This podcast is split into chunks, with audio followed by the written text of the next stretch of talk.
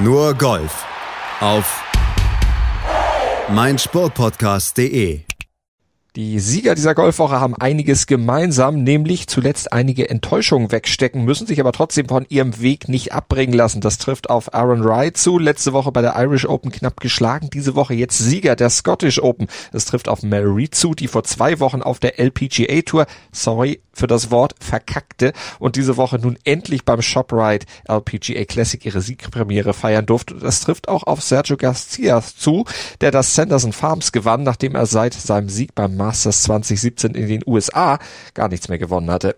Na bitte, geht doch, möchte man denen zurufen. Machen wir heute auch hier bei Nur Golf. Mein Name ist Malte Asmus und natürlich unsere Expertin Desiree Wolf ist auch mit dabei. Hallo Desiree. Hallo Malte. Ja, bitte geht doch, kann man doch wirklich sagen. Ist doch ein, eigentlich ein schönes Motto, vor allen Dingen eben für Aaron Rye. Fünf Schläge Rückstand hatte er vor der Schlussrunde der Scottish Open, aber die machte er wett und besiegte im Stechen dann Tommy Fleetwood. Ryes zweiter Sieg auf der European Tour, der erste bei einem Rolex Series Event und er kam vor allem nach der Enttäuschung von vor einer Woche, aus der er, wie er gesagt hatte im Interview mit der European Tour vieles Positives mitgenommen hat. Wir hören mal rein. There were so many more positives um, than, than the slight negative of making a couple of mistakes on that last round. Um, but golf is a great game. We always have the next week or the next tournament. Um, so pretty soon after arriving here on Monday, the focus turned to trying to prepare for this week really, and um, I try not to dwell on it too much. And as you said, just took took the positives, really played well, and it was nice to be in that situation again, which definitely helped going into today. Und da hat er es dann über die Bühne gekriegt, aber dann auch sehr spannend gemacht, beziehungsweise er kam von hinten. Vielleicht war das ja auch ein Vorteil für ihn. Ja, das ist nie eine schlechte Ausgangssituation, ähm, wenn du sozusagen als Jäger da auf die Runde gehen kannst und nicht die Führung verteidigen musst. Aber Aaron Rye hat einfach auch wirklich unglaublich konstant gut gespielt und sich daran gekämpft. Und äh, insofern ist es äh, natürlich trotzdem immer noch eine Riesenleistung und ähm, es war ihm, finde ich, anzusehen. Ich meine, er guckt immer sehr ernst, wenn er spielt. Das tun praktisch alle Golfer. Aber ähm, es war auch irgendwie zu spüren, dass er natürlich irgendwie das wettmachen wollte, was da äh, passiert war äh, beim letzten Turnier und äh, dass er eben gerade als es dann um die Führung ging, äh, das dann nicht verspielen wollte. Und er war ja dann auch, als klar war, er ist im Clubhaus und da sind noch welche draußen, unter anderem Tommy Fleetwood und so weiter, die da noch ins Playoff kommen können oder auch ganz äh, geradeaus den Sieg holen können, ähm, war er wirklich minutiös auf der Range und hat ganz sukzessive Bälle geschlagen, komplettes Aufwärmprogramm praktisch nochmal durchgemacht, um die doch etwas längere Zeit zu überbrücken, die er da hatte. Und diese akribische Arbeit hat sich dann letztendlich ausgezahlt, obwohl es auf dem Playoff-Loch erstmal gar nicht so aussah. Nö, das sah am Ende wirklich nicht so aus, aber ein paar hat auch gereicht. Ja, aber es war, also es war eigentlich der Klassiker. Du hast dann beide zum Playoff-Loch gehen sehen, die mussten die 18 nochmal spielen. Äh, Tommy Fleetwood kommt gerade frisch von seiner äh, Schlussrunde, ist, ist komplett warm, hat die 18 auch gerade im Birdie gespielt, also im regulären Turnier. Aaron Rye, wie gesagt, stand äh, gefühlt stundenlang, natürlich überhaupt nicht stundenlang, aber schon eine längere Zeit ähm, auf der Range und musste sich warm halten. Und dann ähm, kommen die Abschläge, Tommy Fleetwood deutlich im Vorteil, ähm, weil Aaron Rye in einem ganz, ganz fiesen Topfbunker äh, links der Spielbahn lag wo du dann schon dachtest, oh wow, wow, war es das jetzt schon? Weil ähm, Playoff hast ja wenig Spielraum. Und Fleetwood hatte da eigentlich dann wirklich die Bahn offen für sich und konnte das nicht wirklich nutzen, war dann ein Tick ähm, zu kurz. Und Aaron Rye wiederum hat es geschafft mit einem sehr, sehr tapferen und mutigen Schlag. Also das soll es nicht überheblich klingen, aber also ganz ehrlich, ich habe echt gedacht, im schlimmsten Fall kommt er da gar nicht weit raus, weil die Kante einfach, die Bunkerkante wirklich im Weg war. Und der hat da dann wirklich alles gegeben, buchstäblich, um diesen Bunker dann irgendwie zu verlassen und, und hat dann den Ball Richtung Grün gekriegt und hat dann mit einem guten Annäherungsschlag äh, der aber deutlich länger war als der von Tommy Fleetwood, den Ball akzeptabel an die Fahne gesetzt, also, also okay für ein paar Putt. Tommy Fleetwood lag aber näher. Tommy Fleetwood hatte auch äh, nochmal irgendwie äh, den dritten Schlag erstmal äh, durchzuführen, hat den dann rechts an die Fahne hingelegt, äh, ein bisschen näher als Aaron Rye und es war eigentlich so vom Gefühl her hätte ich gesagt, gut, okay, ähm, dann gehen wir aufs nächste Playoff-Loch, weil das beide Putts waren einfach machbar. Und ähm, Aaron Rye macht seinen sehr, sehr konzentriert und Tommy Fleetwood schiebt seinen tatsächlich vorbei. Und das war's dann. Und da war dann auf einmal das Turnier zu Ende und Aaron Rye der Sieger, der verdiente Sieger, der trotzdem irgendwie, glaube ich, irgendwie auch gar nicht so viel Befriedigung draus ziehen konnte, dass Fleetwood so einen wirklich einfachen Putt mhm. verschoben hat. Das ist natürlich auch immer irgendwie so ein bisschen, da hast du als Gegenüber gar nicht so ein tolles Gefühl, weil du auch denkst, oh Mann, ey, ich hätte lieber selbst spektakulärer gewonnen als durch so einen blöden Fehler des Gegenübers. Ja, hat Rye auch selber gesagt, das tat ihm ein bisschen leid, dass äh, Fleetwood eben diesen Ball verschoben hat, weil er eben auch gesagt hat, Tommy Fleetwood, das ist so ein toller Mensch, das ist ein viel tollerer Mensch, als er Golfer ist und das will schon eine ganze Menge heißen. Das ist ein wirklich tolles Kompliment und passt aber auch zu dem, was Tommy Fleetwood hinterher gesagt hat. Der hat mich sehr, sehr fair natürlich, wie es seine Art ist, dann auch gratuliert. Yeah, poor putt and that's that's the end of it really. Um, you know, played 72 holes, very very good and um, it was Aaron's Aaron's time and Aaron's week. So um, you know, congratulations to him. Ja, er hat verschoben, aber es war einfach auch Aaron's Week. Er hat's einfach sich auch verdient, Aaron Rye. Ja, auch nach der Enttäuschung dann letzte Woche bei der Irish Open. Da hat er aber auch eine kleine ja, Lehre draus gezogen. Er hat nämlich auf der Runde relativ wenig auf Leaderboards geguckt. It's incredible. It's incredible. Um, I try not to think of the leaderboard too much and didn't really see many leaderboards all the way around. Um, but knew we had to play well, we had to keep pushing forwards. Um, and luckily had a good couple of breaks and also played very well, so very pleased.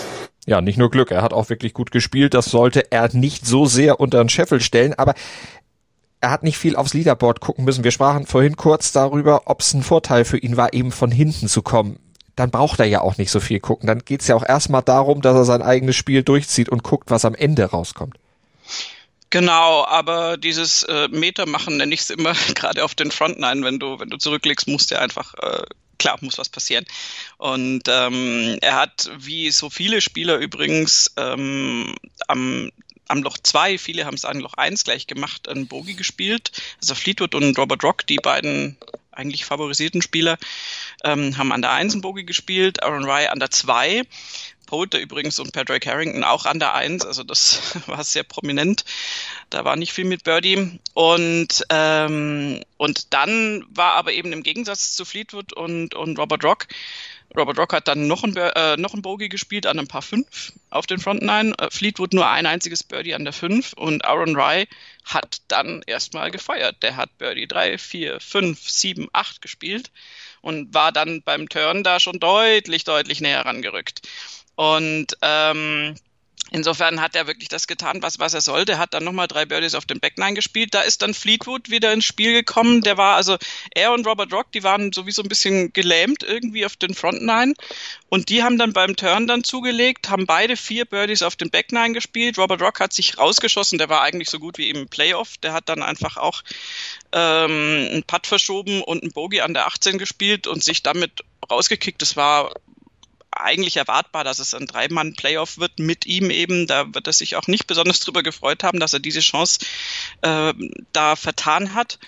Und ähm, ja, Aaron Rye hat da wirklich alles richtig gemacht in dieser Schlussrunde, muss man sagen, und hat eben auch nicht die Nerven verloren. Und also das klingt jetzt blöd, weil natürlich macht sich jeder Spieler auf der äh, auf der Range dann warm oder die meisten, die wenigsten sitzen rum und warten dann wirklich, bis die Kollegen im Clubhaus sind und gehen kalt ins Playoff. Aber ähm, der war so fokussiert irgendwie. Also du hast es ihm angesehen, dass der, dass der wusste, Mensch, ich habe es neulich schon irgendwie nicht hingekriegt. Diesmal will ich mir das jetzt nicht irgendwie entgehen lassen und hat sich da wirklich akribisch vorbereitet. Hat, glaube ich, auch sein Caddy gesagt, dass er äh, selten so wirklich detailliert. Man hat auch auch auch die Birdie Books quasi gesehen von von den beiden, dass die wirklich also den ganzen Platz analysiert auseinandergenommen haben und sich da vorbereitet haben und das hat sich offensichtlich ausgezahlt gute Vorbereitung immer wichtig, vor allen Dingen dann im Golf, wenn man dann auf solchen, ja, doch auch recht schwierigen Plätzen unterwegs ist. Ja, und vor allen Dingen, ganz ehrlich, äh, worum ich da keinen beneidet habe, war der Samstag. Meine Güte, ey. Also die, die, also speziell die Caddies. Also da hast ja. du wirklich am Samstag, ich meine, da war, also die, die, die 70 von Aaron Rye und die 69 von Fleetwood waren da wirklich schon sensationelle Runden.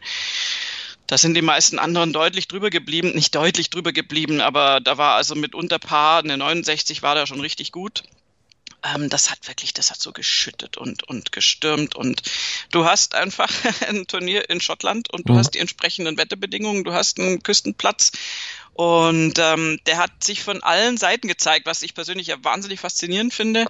Ähm, aber was es den Spielern nicht leicht macht. Also gab ja. einige Caddies, die auch gesagt haben, also so eine schwierige Runde jetzt nicht spielerisch, sondern da kommt dann tatsächlich einfach der, der, der Trageeffekt dann rein. Also du brauchst ja irre viel Regenkleidung. Gut, die trägst du dann sehr bald nicht, weil die die Spieler anhatten, das war klar, aber also die Spieler müssen prepared sein, die müssen natürlich äh, auch viel anhaben, da war es einfach auch kalt und dann musst du dauernd natürlich mit Handtüchern hantieren. Du, du kommst da praktisch gar nicht trocken durch. Ähm, man hat auch Birdie-Books gesehen, die du einfach wegschmeißen konntest nach dem Samstag, weil die komplett durchweicht ja. waren.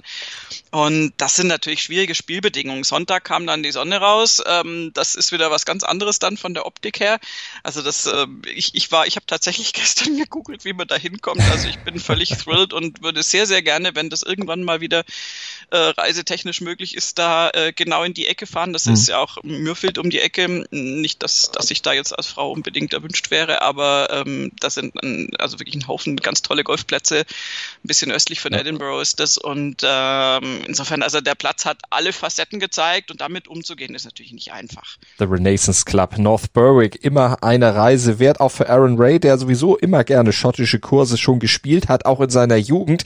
Äh, wohnt natürlich oder kommt natürlich auch geografisch äh, daher, wo es dann auch nicht so schwer ist, solche Plätze zu erreichen. Und das hat ihm vielleicht dann am Ende eben auch ein bisschen in die Karten gespielt, dass er vor allen Dingen auch mit den Wetterbedingungen dort in Schottland so zurechtgekommen ist, wie er zurechtkam und am Ende dann seinen ersten Sieg bei einem Rolex Series Event feiern konnte. Aus deutschsprachiger Gesicht leider nicht wirklich viel Berichtenswertes bei diesem Turnier passiert. Bernd Wiesberger, der Österreicher geteilter 48. immerhin, kam mit Even Paar am Ende ins Clubhaus, hatte sich auf der Schlussrunde noch 14 Plätze nach oben gespielt. Für Martin Keimer, da hat's am Freitag knapp nicht für den Cut gereicht. Der fuhr am Wochenende dann nach Hause, genauso wie Sebastian Heisele und auch Maximilian Kiefer. Außer Spesen leider wenig gewesen für die deutschen Golfer dort. Gab aber noch eine große Geschichte über einen, der auch den Cut verpasst hat. Paul Laurie nämlich, der wurde am Ende 117.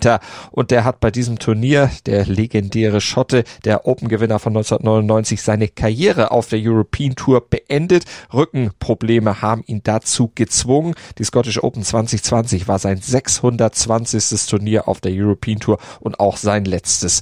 Und er hat den Kollegen der European Tour ein Interview gegeben, in dem er seine Karriere nochmal Revue passieren ließ und auch zusammenfassend gesagt hat, ja, ich habe nie überragend gespielt, es war immer in Ordnung und ich war zufrieden. Uh, I would say that uh, I've obviously been fortunate enough to have been a, a decent player, to have won a few, and every win is special because I never thought I'd win any, uh, to be honest. Never thought I'd play any, never mind win any. So, I mean, obviously, the Open was out of this world. To have your name on that is oh, unbelievable. Um, so, been a lot, been a great time, had a blast, had a great time. But today shows exactly why I'm doing what I'm doing. You know, I can't play it at this level when, when my, my back's terrible. My my left foot's been sore this last couple of days, which it hasn't been sore. So it's the right thing to do. I, I don't want to I don't want to play in tournaments and just making up the numbers. That's not what I'm about. If I'm stopping a young boy coming in and having a game and having a career, I don't want that. Um, there's no chance I can win tournaments at this level. So if I can't win tournaments, there's other things that, that I can be I can be doing. And I don't mean that to sound flippant. I just I'm a big believer that you don't hang about. When your time's up, your time's up, and you go. I filmed with you um, 2007 at Carnoustie. I took you to the point where you hit that that four iron, and you said it's not a tear in my eye, it's a bit of sand. All right, the emotion of that, okay, which I believed you. There's emotion there, isn't it? It's it's you're yeah. saying goodbye to something else, to something you've loved. Yeah, yeah, exactly. I mean, uh, there's like I said earlier, there's there's so many people that, that work on, on this tour, and so many people who do a great job for the players and treat you like kings, and do whatever you need them to do. And it's it's oh, it's a special place to play golf. There's no question moving on finally, it's not the end, is it? Because you've got Junior Ryder Cup to look you've got the Legends Tour, you've got your own foundation yeah, yeah. support. So golf is still in you, it's not going to finish. Tell us what the future holds. Well, the main re- the, the main reason why I, I don't want to play at this level anymore is because I'm, I'm I'm pretty busy, you know, off the course, and I enjoy that stuff more than than playing uh, now. Um, Junior Ryder Cup, I'm really looking forward to that. I think that's going to be a special event. I've always been into junior golf. I've always wanted to try and develop players and bring them through. So it's the pinnacle of junior golf is the is the Junior Ryder Cup. So I'm awfully excited about that. Uh, my foundation, we've had a little bit of a break because of what's been happening with it. We've not done any events. I didn't really want kids and parents to kind of put themselves at risk for that. But next year we're going to crack on uh, again and get it bigger and better. And uh, obviously the sports agency, I enjoy looking after some players and managing players and bringing them through, and that's that's where my time uh, is going to be spent now. Paul Lawrie, er bleibt dem Golfsport auf jeden Fall mit seiner Agentur erhalten. Desiree, er wird jetzt seine Erfahrung weitergeben an jüngere Golfer. Ich denke, davon hat er eine ganze Menge. Äh, ach so, von der Erfahrung. Ja, davon hat er eine ganze Menge und die jüngeren Golfer werden eine ganze Menge davon haben, dass er dieselbe dann wiederum weitergibt. Habe ich gerade nicht, nicht, nicht kapiert. Ähm, das ist auf jeden Fall, ja, Paul Lawrie ist, ist so eine, ähm, so eine Erscheinung im Golfsport, also Erscheinung klingt jetzt so abgehoben, aber es ist so ein Typ, sagen wir mal so, der, glaube ich, wirklich unglaublich gut pädagogisch wirken kann. Also es ist gar nicht pädagogisch im Sinne von, von oben runter als, mhm. als Lehrer sich aufspielen. Aber die Erfahrungen, die er gemacht hat, die sind durchaus erzählenswert und man kann viel draus lernen. Und ich glaube, dass er Spaß dran hat, ähm, mit, mit dann Nachwuchsgolfern zu arbeiten. Es geht ja jetzt gar nicht um, um die ganz Kleinen, aber ähm, seinen Erfahrungsschatz da weiterzugeben, mhm. halte ich für richtig und halte ich auch für wichtig. Und das, das ist ja gibt ja Golfer, die jetzt einfach den Weg einschlagen, dass sie ihre eigene Karriere jetzt zu Ende bringen und dann irgendwann ähm, sich äh, das Leben äh, gut, äh, es sich gut gehen lassen im Leben. Und bei Paul Lawrie finde ich das schön, dass er, dass er da dem Golfsport erhalten bleibt. Und er wird auch weiter spielen, sofern es denn der Rücken und sofern es denn seine Gesundheit zulässt. Auf der European Seniors Tour, auf der Stay Shore Tour wird er natürlich auch wenn es denn passt, weiterhin spielen, aktiv sein. Da kann man ihn dann immer noch verfolgen. Wir wünschen für den, in Anführungsstrichen, Teilruhestand zumindest ist es ja nicht, wenn eine Agentur hat er eine ganze Menge zu tun. Auf jeden Fall viel Erfolg und alles, alles Gute und machen nach einer kurzen Pause weiter hier bei Nur Golf mit der ShopRite LPGA Classic und Mel Reed. Was zum Teufel, du Bastard? Du bist tot, du kleiner Hundeficker. Und dieser kleine Hundeficker, das ist unser Werner. Ein ganz normaler Berliner Kleinstkrimineller, der dann aber im Knast das Ding seines Lebens dreht. Una Fantastica Risetta Perla Pizza. Er klaut seinem Zellengenossen ein Pizzarezept. Aber nicht irgendeins. Und mit dem eröffnet Werner dann die beste Pizzeria Berlins. Doch Werners Glück ist nur von kurzer Dauer. Denn es hagelt Probleme. Werners Pizzaparadies.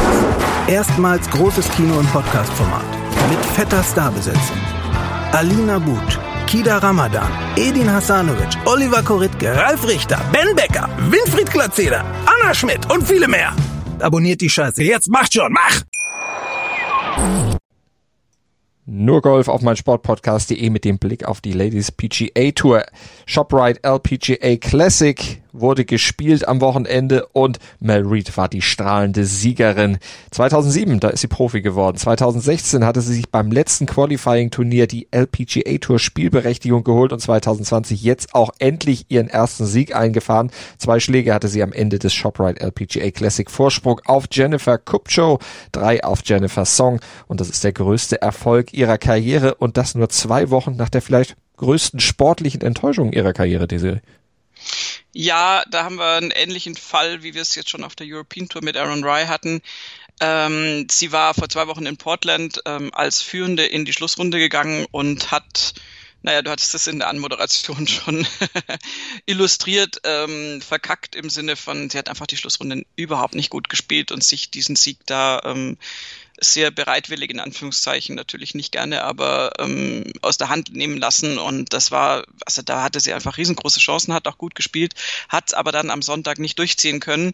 Insofern war die Frage, die sich dann nicht nur sie stellt, sondern sich, die sich alle stellen, natürlich, was, was passiert jetzt in dieser Woche, wenn sie Sonntag vorne liegt, passiert das gleiche nochmal. Oder eben nicht. Und sie hat sich Gott sei Dank für oder eben nicht entschieden und hat im Flight mit den beiden Jennifers, das ist eine lustige Konstellation auch, ähm, hat sie sich da durchsetzen können und hat bis auf eine ganz kleine und dann eben nicht mehr spielentscheidende oder relevante Schwäche an der 17, ja. Wo sie tatsächlich im Bogie gespielt hat und die anderen beiden fast eingelocht haben. Also die beiden Jennifers haben wirklich fast jeweils den Fahnenstock getroffen und hatten dann ganz klare Birdie-Putts und sie hat einen Bogey gespielt äh, und hat dann ihre Führung von vier auf zwei Schläge damit verkürzt, aber das hat gereicht. Sie hat die 18 ganz, ganz toll gespielt und die anderen beiden konnten da eben kein Kapital draus schlagen.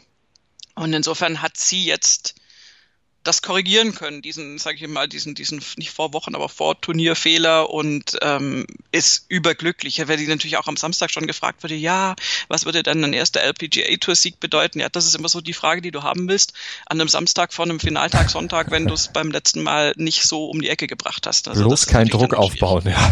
Na, bloß nicht. Nein. Aber am Ende da wich der Druck ja der Erleichterung und vor allen Dingen wurde er weggespült mit Champagner. Obviously it's amazing to have like all you know a lot of friends come out with champagne. I love champagne. Um, so it was nice to do it. I've not had that feeling for a long time. So just uh, relief honestly. Like i wanted to put things right from portland. Um, and yeah just felt like i handled things a lot better today than i did the final run in portland. So just absolutely made up to, to be holding the trophy.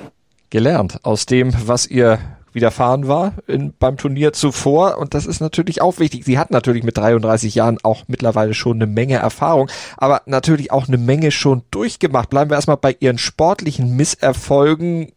Gut, sie hat auch Erfolge gefeiert, aber eben auch Rückschläge hinnehmen müssen. Ja, ähm, das ist, ist, ist immer schwierig. Ich meine, das letzte, was, also bei Mary Reed habe ich immer in Erinnerung, es ist vielleicht gar nicht so auffallend und vielleicht gar nicht so im allgemeinen Gedächtnis, aber dass sie beim vergangenen Solheim Cup eigentlich in der Auswahl für die Spielerinnen war und dadurch, dass Susan Patterson berufen wurde, was sich ja nun im Nachhinein als äh, ganz smarter Move rausgestellt hat von Katrina Matthews, ähm, wurde Mary Reed quasi zurückgesetzt auf einen Vice-Captains-Posten, obwohl sie ja so eigentlich so ein kleiner Ian Poulter des Damengolfs in Europa ist und wirklich so eine, also im liebevollsten und besten Sinne Kampfgeraffe ist, die, die bei solchen Ereignissen genau wie Poulter auch immer total auf, auftaut und, und unglaublich viel Werf mitbringt. Und ähm, das hat mir damals wahnsinnig leid getan für sie, aber es hat natürlich auch äh, das gespiegelt, was spielerisch da gerade lief und das war jetzt nicht so viel. Und sie hat nach einer wirklich super vielversprechenden Amateurkarriere wo, wo sie als ein Riesentalent dann letztendlich äh, auf die Touren kam, einfach dem nicht immer entsprechen können, was zum Teil auch mit ihrem persönlichen Leben jetzt zu tun hatte, ähm, mit einem sehr tragischen Unfall, ähm, wo ihre Mutter gestorben ist, als sie gerade mal 25 war, also als Mary Reed 25 war. Und ähm, direkt, also als sie zu einem Turnier fahren wollte, wo Mary Reed gespielt hat und noch dazu auch noch hier in München in der Nähe. Ähm, und das sind alles so Ereignisse, die dann so eine Karriere beeinträchtigen und wo du dann ganz oft das Gefühl hast, ob es die Spielerin selbst nun ist oder von außen betrachtet, dass sie das nicht ausgereizt hat, was da möglich gewesen wäre. Ja. Und insofern ist dieser Sieg jetzt unheimlich wichtig. Situation, in der ihr natürlich dann auch Hilfe zuteil wurde, sie sich Hilfe gesucht hat, jetzt unmittelbar natürlich auch vor diesem Sieg. Psychologe und ihr Caddy hätten ihr sehr geholfen, hat sie der LPGA Tour erzählt. Yeah, I mean, people have been talking about, you know, my talent for a long time, but I've just never really got anywhere close to what I thought I would be. And then you know, since I've worked with my psychologist, like I think something has certainly shifted in my mindset, which is, you know, quite obvious in the last three or four weeks. So just uh, even like I missed a cut in Arkansas, but I, me and Des were talking about it, my caddy, and we felt like we made quite a big gain there. Um, and then we just took that momentum in from A&A to Portland to here. So yeah, just feeling pretty good, and I'm just feeling very, very happy with the way my team is all kind of molded together now, and um, yeah, just just feeling pretty good about life right now, to be honest with you. Kann man wirklich verstehen, dass sie zufrieden ist. Erster Sieg auf der LPH, äh, LPGA Tour in ihrer Karriere. Aber ja eigentlich auch eine ganz gute Saison gespielt, denn zum Sieg kommen noch zwei zusätzliche Top Ten Finishes bei gerade mal zehn gespielten Turnieren. Ja, auf jeden Fall. Also der, der Psychologe begleitet sie seit dieser Saison und scheint da unglaublichen Impact auf sie zu haben. Und insofern ist das ähm, klar, also bei, bei, bei Golfern, wir reden so oft drüber, das äh, kann äh, inzwischen schon langweilig wirken, aber es ist nun mal so, dass wahnsinnig viel sich da im Kopf abspielt. Golf spielen rein technisch können da ganz, ganz viele und dazu gehört definitiv auch Married. Aber ähm, wenn du dann äh, von Rückschlägen gezeichnet bist und wenn du dich aus so Tiefs dann nicht mehr irgendwie rauskatapultieren kannst, brauchst du Hilfe von außen? Und die hat sie sich geholt und ist da ganz glücklich. Und man muss auch sagen, der Caddy von Mel Reed ist einfach auch wirklich eine riesengroße Hilfe für sie. Sie hat sich darüber geäußert, dass sie wirklich, also, dass er wie ein Bruder für sie ist und ganz wichtig und dass er sie super unterstützt. Und also die Emphase, mit der sie über ihren Caddy gesprochen hat, ähm, war sehr überzeugend. Also mhm. das hast du auch gemerkt in, in ihre, ihre Schlussbewegung, als der Putt drin war, hat sie ja den Putter fallen lassen und ist auf ihren Caddy zu und hat den umarmt. Das ist jetzt nichts Außergewöhnliches und äh, auch völlig nachvollziehbar, aber das war jetzt nicht die distanzierte, ja, übrigens danke und das Geld kriegst du dann nachher Umarmung, sondern das war schon klar, da sind erstens ganz, ganz viele Steine von ihrem Herzen ge äh, gefallen und zum anderen war klar, dass er da Anteil hatte. Also das hast du gesehen, dass das auch funktioniert, auch, auch unterwegs, auch auf dem, äh, auch auf dem Rasen hast du einfach gesehen, dass der da sehr, sehr gut mit ihr kommuniziert. Und ähm, mit diesen zwei Hilfen, wenn wir es jetzt mal auf den Psychologen und den Caddy runterbrechen, hat sich da diese Saison offensichtlich was deutlich nach oben verschoben und kann sie jetzt endlich mal ihr, ihr Potenzial abrufen, weil sie ist wirklich eine tolle Golferin. Und ähm, mich freut es ungemein, dass sie das jetzt geschafft hat. Gratulation an Sie auf jeden Fall für diesen wirklich starken Sieg. Sophia Popov geteilte 43. Sandra Gahl verpasst den Cut. Das war die deutsche Ausbeute. Ja, wobei trotzdem Sophia Popov spielt jetzt ihre erste Saison auf der PGA Tour, also jetzt längere Zeit und ähm, und ist ist also das ist, man ist jetzt versucht, nach, nach diesem British Women's Open Sieg dauernd von ihr irgendwelche Top 10, Top 3 Platzierungen oder gar Siege zu erwarten. Die muss da jetzt erstmal ankommen und sie macht das sehr, sehr gut. Sie hat tatsächlich ähm, auf der Schlussrunde äh, sich jetzt da nicht ähm, mit Ruben bekleckert und war zwischenzeitlich da deutlich weiter vorne platziert. Sie hat eine 75 gespielt am Sonntag und davor drei Runden unter der 70. Und am Sonntag war, muss man jetzt erklärenderweise, ich habe dann auch mich gefragt, wo kommt denn diese 75 auf einmal her? Ähm, muss man erklärenderweise sagen, dass sie an der 12 ein totales Katastrophenerlebnis hatte und auf einem Paar 4 ein Doppelpaar gespielt hat. Also mhm. ähm, Doppelpaar ist schnell vorbei und klingt nicht so entsetzlich wie die Tatsache, dass er einfach eine 8 gespielt hat, also ein Quadruple Bogey. Und ähm, da von minus 8 dann einfach mal flockig auf minus 4 runtergefallen ist. Und dann noch ein Bogey hinterher, weil es dann meistens dann noch Kollateralschäden gibt und ähm, also sprich, weil du dann danach natürlich auch echt bedient bist. Und das hat sie krass nach hinten geworfen. Also die wäre deutlich auf einem eher Top 20 Platz rausgekommen und das war auch ihre Platzierung in den drei vorherigen Runden.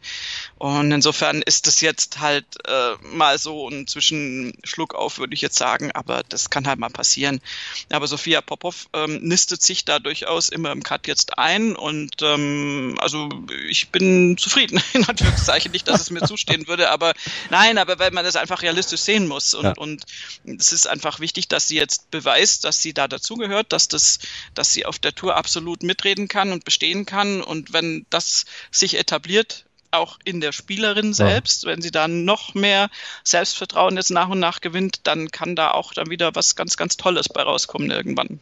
Desiree ist zufrieden, formuliert. ich bin zufrieden, Sophia Popov vielleicht auch zufrieden. Auf jeden Fall ist Mary zufrieden und ganz zufrieden dürfte Sergio Garcia sein. Auf den kommen wir gleich nämlich zu sprechen. Dann gucken wir auf die PGA Tour und dann schauen wir auf das vierte Turnier der noch jungen Saison 2021. Sanderson Farms Championships. Gleich unsere nächste Station gab auch eine tolle Trophäe. Nur Golf auf mein Sportpodcast.de mit dem Blick auf das Sanderson Farms Championship und mit dem Blick auf Sergio Garcia. Erster Sieg in den USA seit seinem Masters Triumph 2017. Das ist auch schon wieder drei Jahre her. Sergio Garcia hat jetzt wieder zugeschlagen mit minus 19 das Turnier in Mississippi, in Jackson, Mississippi gewonnen. Ein Schlag vor Peter Malnati und drei Schläge vor JT Posten. Sergio Garcia also wieder im Winner Circle und darf eine ganz, ganz tolle Trophäe mitnehmen. Ein, ja, was ist denn das? Ein Huhn? ein Gockel oder irgend sowas, ja. Der rasende Äh, Gockel des Südens, das war Burt Reynolds, aber jetzt hat er so eine komische Statue. Ja, aber das wäre eine schöne Illu- Illustration eigentlich. Ja gut, Sanderson Farms, Ja. das wollten sie natürlich irgendwie betonen. Äh, macht jetzt nicht so viel her als irgendwie ein angemessener Silberkübel, aber äh, ich glaube, äh, Sergio Garcia kann das mit Fassung tragen. Und wenn es eine Kuh gewesen wäre, hätte das ganze Sanderson Ranch heißen müssen, ne? Oh wow, okay, Ja. da, du gehst gleich in die Specifics rein, ich merk schon. Irgendwas aus dem Erdkundeunterricht von damals noch wieder vorgekramt. Ja, das ist lange her. Länger, länger als Sergio Garcias letzter Sieg in den USA. nee, sag nur. Ja, ja, äh, paar Monate kein nur. unerträgliches Jackett. Also insofern die Trophäe kann man ja dann irgendwie, keine Ahnung, kann, können die Kids mitspielen oder irgendwie so. Das stimmt, da kann die kleine Azalia mitspielen. Ja, wobei dazu ist die dann, glaube ich, wiederum zu kantig und zu eckig irgendwie. Das ist wahrscheinlich wieder super gefährlich. Aber du hast recht, also es gibt äh, tatsächlich äh, ansprechendere Trophäen nach Siegen. Ähm, ich meine, dieser Dolch, den es da in Marokko oder irgendwo mal gab, den fand ich ja noch irgendwie cool.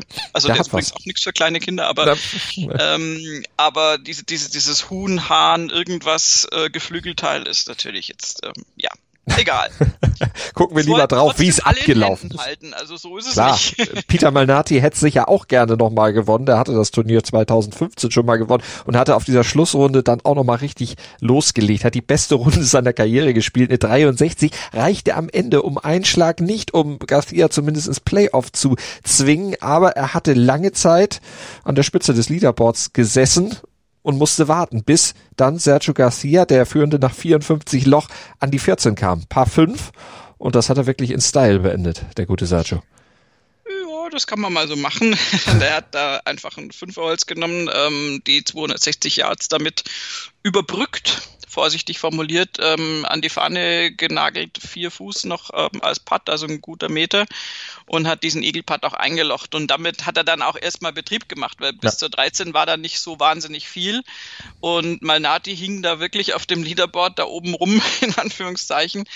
Der hat übrigens auch so viel Zeit, dass der zwischendurch noch mit den Kindern gespielt hat und so. Also der hätte es sich sonst völlig verausgabt, wenn der die ganze Zeit da irgendwie gespielt hätte. Also gespielt im Sinne von Bälle geschlagen hätte. Ähm, war da auch eigentlich ganz entspannt und ganz cool. Also ein bisschen andere Herangehensweise als Aaron Rye. Und ähm, aber musste natürlich permanent damit rechnen, dass jemand genau seinen Score spielt und ein Playoff noch kommt. Und ähm, Garcia hat erst auf der 14 dann mit diesem Eagle dann mal so ganz klar gemacht, jetzt äh, kommen wir auch langsam in den Gefahrenbereich. Sprich, ich rücke näher. Ja, aber das war letztlich die Grundlage dafür, dass er dann an der 18 seinen Putt zum Birdie dann am Ende lochen konnte, um das Turnier dann auch zu gewinnen. Den ersten Sieg in den USA nach langer Durchstrecke, über den er natürlich auch hinterher gesprochen hat. It's pretty, it's pretty sweet. Uh, there's no doubt. Um, I was fortunate enough to win a couple of times in Europe, uh, so Azalea could see it. Uh, now, both Azalea and Enzo can, can see me win here in the US, uh, which is amazing. Um, I don't know if Enzo will recall it, but uh, you know, it's, it's great. Uh, obviously, uh, a lot of hard work.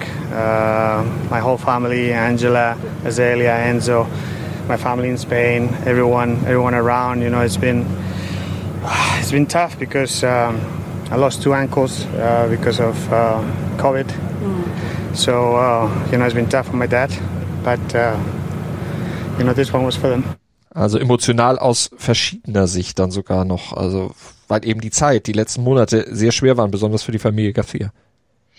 Ja, das ist ähm, ähnelt äh, von der von der Art des Interviews her tatsächlich auch John Rahm, der ebenso als Spanier eben auch Familienangehörige verloren hat. Im Fall von Sergio Garcia waren es zwei Onkel und äh, also der Vater muss man äh, dazu sagen, das war eine Familie mit neun Kindern insgesamt.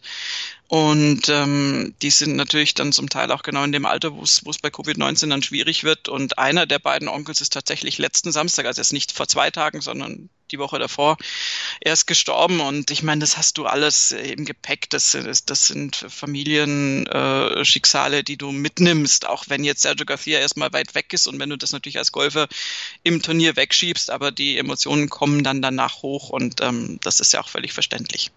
Kann man absolut unterstreichen bzw. absolut verstehen.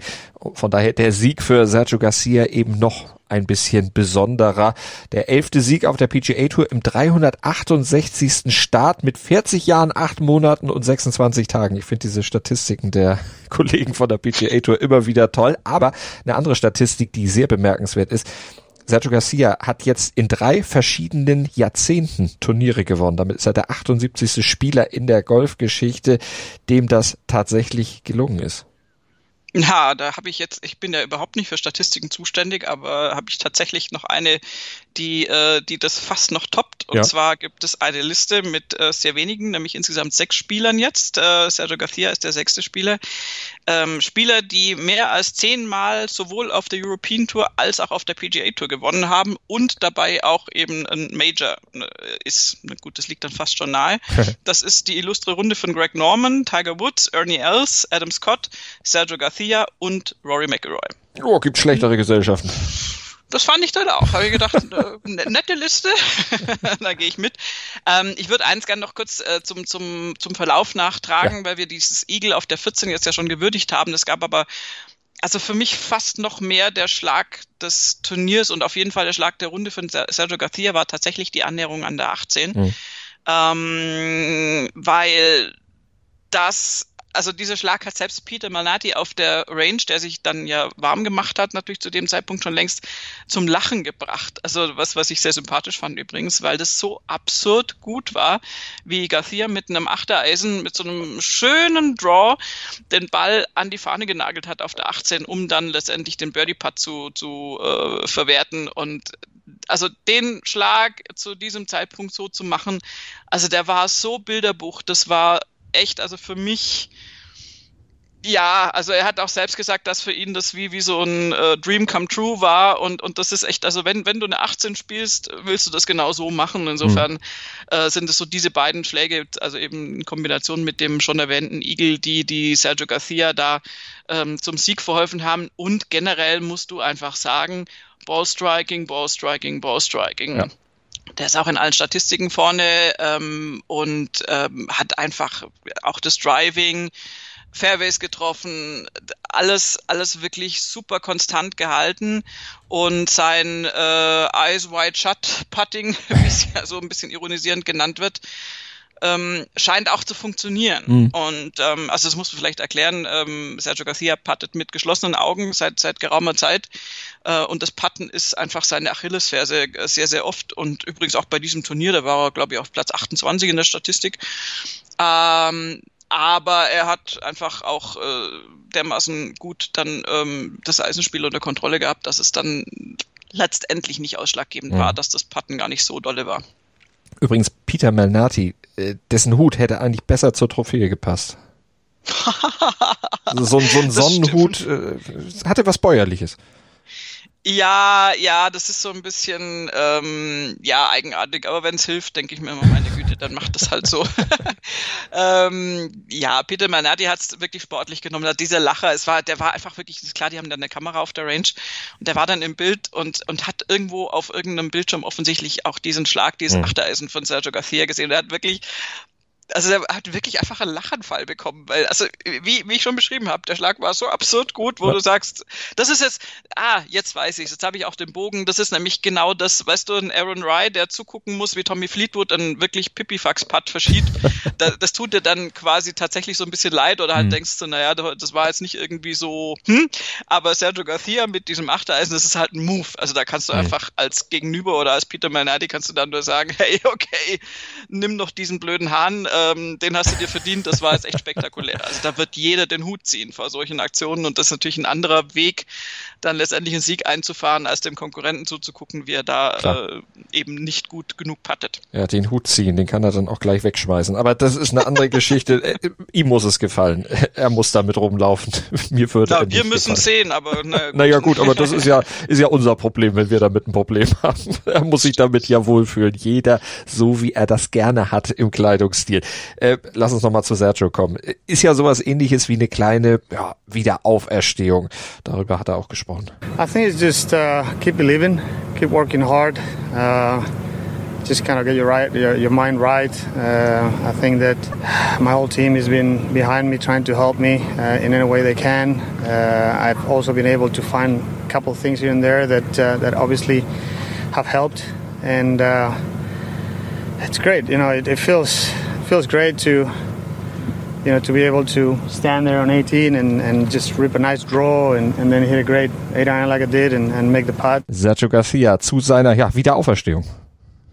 Ja, ähm, war es tatsächlich eine schwierige Zeit für ihn und ähm, wir hatten ja auch durchaus kritisch darüber berichtet, ähm, dass er seine Frustrationen da äh, zum Teil leider sehr ausführlich Ausdruck verliehen hat äh, und eben auf dem Platz und in Situationen, die einfach nicht akzeptabel sind, siehe Saudi-Arabien, siehe Grün beschädigen, weil es nicht so läuft und also diese Ausraster von Sergio Garcia sind äh, ja, deren gibt es einfach zu viele oder gab es zu viele und da hat er, glaube ich, viele Sympathien verspielt. Deswegen verstehe ich auch, dass er sozusagen seinem Team jetzt Credit dafür gibt, dass sie zu ihm gehalten haben und ähm, seinen Unterstützern, weil da durchaus auch äh, welche abgesprungen sind in der Zeit und gesagt haben, nee, das ist jetzt einfach keine gute Repräsentation für den Golfsport, was Sergio Garcia da betreibt. Und ähm, aus diesem Tief hat er sich jetzt wieder herausgearbeitet. Zum einen golferisch, was, was ganz wichtig ist. Und ähm, hat sich da jetzt stabilisiert. Wir hatten das Patten schon angesprochen und zum anderen scheint er auch äh, mental jetzt ein bisschen ruhiger zu sein. Äh, es hat ja bisher nicht viel geklappt. Also es, es ist wirklich keine ähm, keine gute Saison. Er hat drei von seinen letzten vier Cuts äh, verpasst ähm, auch bei den beiden Majors. Und also das ist jetzt überhaupt nicht eine Saison, wie sie Sergio Garcia normalerweise gerne hätte. Und insofern ist es bemerkenswert, dass er jetzt tatsächlich trotz dieser Dürre an Ergebnissen und qualitativ gutem Golfspiel, dass er es jetzt irgendwie hingekriegt hat und da bei der Sanderson Farm jetzt sein, sein Spiel im Griff hatte und sich, glaube ich, ganz wichtiges Selbstvertrauen geholt hat durch diesen Sieg. Und ähm, äh, er, er, er kann sicher Kraft aus seiner Familie ziehen, aus den beiden Kindern jetzt und ähm, eben auch daraus, dass es seine, seine Tochter ihn mal ähm, gewinnen hat sehen. Das äh, konnte sie ja beim Masters noch nicht vor drei Jahren und ähm, entsprechend, äh, ja, es, es, es ist so ein Mix, glaube ich, aus Familie, aus einem Team, was funktioniert und aus dieser manchmal auch unerklärlichen Sache, dass man dann doch wieder zum Golfschwung zurückfindet und sein Spiel auf einmal wieder zusammenhalten kann, was wir bei vielen, vielen, vielen äh, Golfern über die Jahre schon gesehen haben und worauf wir auch sehr oft hoffen, wenn wir auch zum Beispiel an Martin Keimer mhm. denken. Ähm, das, das kann einfach dann immer wieder schnell passieren, wenn du die, die Grundlagen äh, legen kannst und wenn du das Team im Griff hast. Und ich glaube, darauf hat sich Sergio Garcia bezogen in seinem Moton. Dann hoffen wir mal, dass es tatsächlich, wie du gesagt hast, ein Beispiel sein kann, aus dem andere Golfer dann eben auch Kraft ziehen. Martin Keimer hast du angesprochen, das wäre für uns aus unserer Sicht natürlich besonders schön, wenn es da dann endlich mal wieder klappen würde. Diese Woche hat es ja noch nicht geklappt. Vielleicht klappt es auf anderen Plätzen dann wieder. Was erwartest du denn jetzt von Sergio in den nächsten Wochen? Schwierig zu sagen. Ähm, ich meine, der kann jetzt einfach äh, ein bisschen befreiter aufspielen. Ähm, ob, ob er das jetzt gleich wieder in, in Top-Platzierungen ummünzen wird. Ähm, ich habe mich ehrlich gesagt gar nicht damit beschäftigt, was jetzt genau sein, sein Turnierplan ist. Aber was wir natürlich alle wissen, was ansteht, ist das Masters, noch dazu unser November-Masters. Und ähm, da wird es natürlich dann interessant zu sein, wie die Spieler damit zurechtkommen. Ähm, ich habe lustigerweise gerade äh, The Caddies Cookbook gelesen. Ein Dankeschön nochmal an Dominik. Äh, das ist so eine Twitter-Geschichte mit Buchwichteln und da hat er hochgepokert und hochgewonnen. Ähm, das ist sehr, sehr nett geschrieben. Da geht es auch gar nicht so um die Rezepte, sondern um die Geschichten dahinter. Wenn so ein Caddy erzählt, wie es so in Augusta normalerweise zugeht, also abseits vom Turniergeschehen. Und der hat auch in diesem Buch ähm, gesagt, dass es im Winter durchaus ganz, ganz verschieden sein kann vom Wetter her, von den Bedingungen her. Insofern bin ich da sehr gespannt, ob sich das im November dann auch schon äußert, ob das da auch schon zum Winter zählt und ob wir da ja, das wird äh, wahrscheinlich eine singuläre Erscheinung sein, dass wir da einen Masters haben werden zu dieser Jahreszeit. Und ähm, vielleicht kann Sergio da ja auch an, an seine Leistung von 2017 anknüpfen. Du weißt das einfach nicht. Ähm, aber zwei Masters in so kurzer Zeit aufeinander ist auf jeden Fall. Also da habe ich mich, mich jetzt gerade aktuell eben auch wegen dieses ja. Buches wieder drüber gefreut und ähm, das wird eine Riesenschau. Die werden im Augusta National die Blumen zum Blühen kriegen im November. Da gehe ich von aus, dann wird auch vielleicht Sergio Garcia dann wieder blühen. Wir werden das alles natürlich verfolgen hier bei nur Golf auf mein Sportpodcast.de, eurer ersten Adresse in Sachen Golfsport. Wenn ihr euch informieren wollt über die großen Touren, dann seid ihr bei uns immer richtig. Abonniert einfach unseren Podcast mit dem Podcatcher eurer Wahl und dann habt ihr immer alles Wichtige zu den großen Touren dieser Golfwelt bei euch auf dem mobilen Endgerät. Schreibt uns gerne eine kleine Rezension, gebt uns ein paar Sterne bei iTunes, würden wir uns sehr drüber freuen und noch mehr freuen wir uns, wenn ihr uns natürlich gewogen bleibt. Weiter reinhört hier bei Nur Golf. Vielen Dank für euer Interesse heute und danke dir, Desiree. Sehr gerne.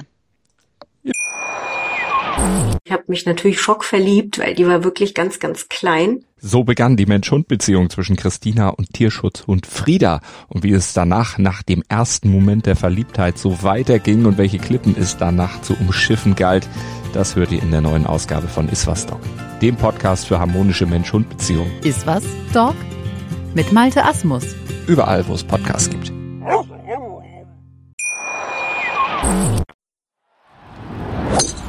Nur Golf. Auf meinsportpodcast.de